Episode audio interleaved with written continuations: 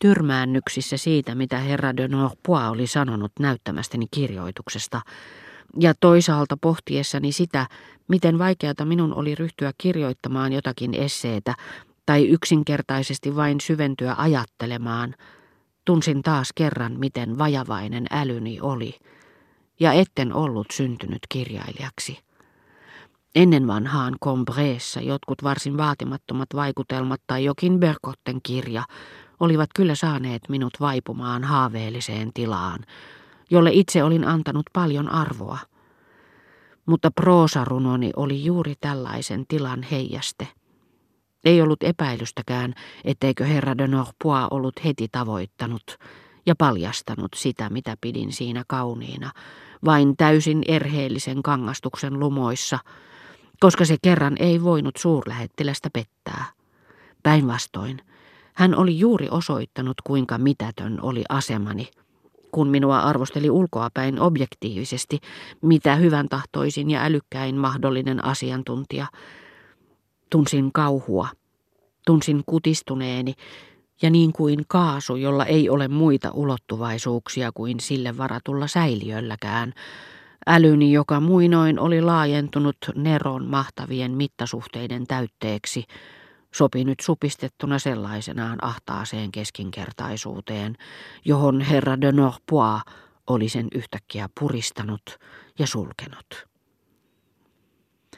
Siitä, että Bergot ja minut itse oli kutsuttu yhtä aikaa, hän lisäsi kääntyen isäni puoleen, olisi voinut syntyä aika kiusallinen tilanne, jota kyllä tavallaan voisi nimittää myös pikantiksi – Muutama vuosi sitten Börkot teki matkan Viiniin, missä olin silloin lähettiläänä. Hänet esitteli minulle prinsessa von Metternich. Hän kirjoitti nimensä kutsuvieraslistaan ja toivoi myös tulevansa kutsutuksi. Minähän edustin ulkomailla Ranskaa, jolle hän itse asiassa tuottaa kunniaa kirjoituksillaan tietyssä määrin, tai tarkkaan sanoen aika rajoitetussa määrin, niin että olin valmis painamaan villaisella hänen yksityiselämästään tuntemani ikävät puolet. Mutta hän ei matkustanut yksin, eikä kaiken kukkuraksi halunnut, että häntä kutsuttaisiin ilman seuralaistaan. En uskoisi olevani tekosiveämpi kuin moni muukaan, ja poikamiehenä olisin ehkä voinut rauttaa lähetystön ovia enemmän kuin jos olisin ollut naimisissa ja perheenisä. Oli miten oli, tunnustan, että on häväistysjuttuja, joita en voi katsoa sormieni lävitse, ja tämä oli sitäkin kuvottavampi, jos otetaan huomioon hyveellinen, suoraan sanoen saarnaava sävy, jota Berkot kirjoissaan viljelee, kirjoissaan, joissa ei muuta olekaan kuin alituisia ja, näin meidän kesken sanoen, hiukan pitkäveteisiä analyysejä, tuskallista kysymysten asettelua, sairaaloista katumuksen tekoa ja pikkuhairahduksiin kohdistuvia varsinaisia siveyssaarnoja, joiden arvo kyllä tunnetaan, kun taas kirjailijan yksityiselämä kuluu vastuuntunnottomuuden ja riettauden merkeissä. No hyvä, kiersin kysymyksen. Prinsessa teki uuden yrityksen, mutta ei onnistunut sen paremmin. Näin ollen minun on vähän vaikea olettaa, että voisin olla kyseisen henkilön suosiossa, enkä tiedä missä määrin hän arvosti sitä huomaavaisuuden osoitusta, että Svan oli kutsunut hänet samoille päivällisille kuin minut. Ellei hän sitten ollut pyytänyt sitä itse. Vaikea sanoa, sillä itse asiassa hän on sairas. Se onkin hänen ainoa puolustuksensa. Oliko neiti Swan päivällisillä mukana? Kysyin herra de Norpoalta ja käytin sen tehdäkseni hyväkseni hetkeä, jolloin siirryttiin salin puolelle. Ja minun oli helpompi kätkeä hämminkini, kuin jos olisin ollut pöydässä hievahtamatta ja kirkkaassa valaistuksessa. Herra de Norpois näytti siltä kuin etsisi muistoistaan, Olipa niinkin, noin 14-15-vuotias nuori nainen. Muistan hyvin, että hänet esiteltiin minulle ennen ateriaa kutsujen isännän tyttärenä. Sanoisin, etten juuri nähnyt häntä. Hän lähti hyvissä ajoin nukkumaan. Tai sitten hän lähti jonkun ystävättärensä luo, en nyt niin tarkkaan muista. Huomaan, että tunnette hyvin Svannin huonekunnan.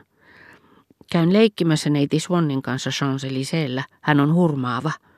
Ahaa, vai niin. Minustakin hän vaikutti oikein viehättävältä.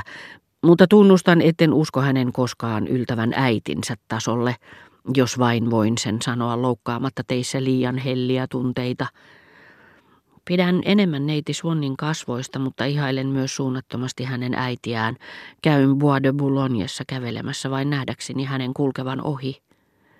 Ei, mutta senpä minä heille kerronkin. Se tulee imartelemaan heitä kovasti. Näitä sanoja lausuessaan herra de Norpoilla oli vielä minuutti aikaa viipyä samassa asemassa kuin ne ihmiset, jotka kuullessaan minun kiittelevän suonnia älykkääksi mieheksi, hänen sukulaisiaan kunniallisiksi pörssimeklareiksi ja hänen taloaan kauniiksi, luulivat, että kiittelisin yhtä kernaasti ketä tahansa yhtä älykästä miestä, toisia yhtä kunniallisia pörssimeklareita, jotakin toista yhtä kaunista taloa. Se oli noita hetkiä, jolloin tervejärkinen mies, joka keskustelee hullun kanssa, ei vielä ole huomannut, että kysymyksessä on hullu.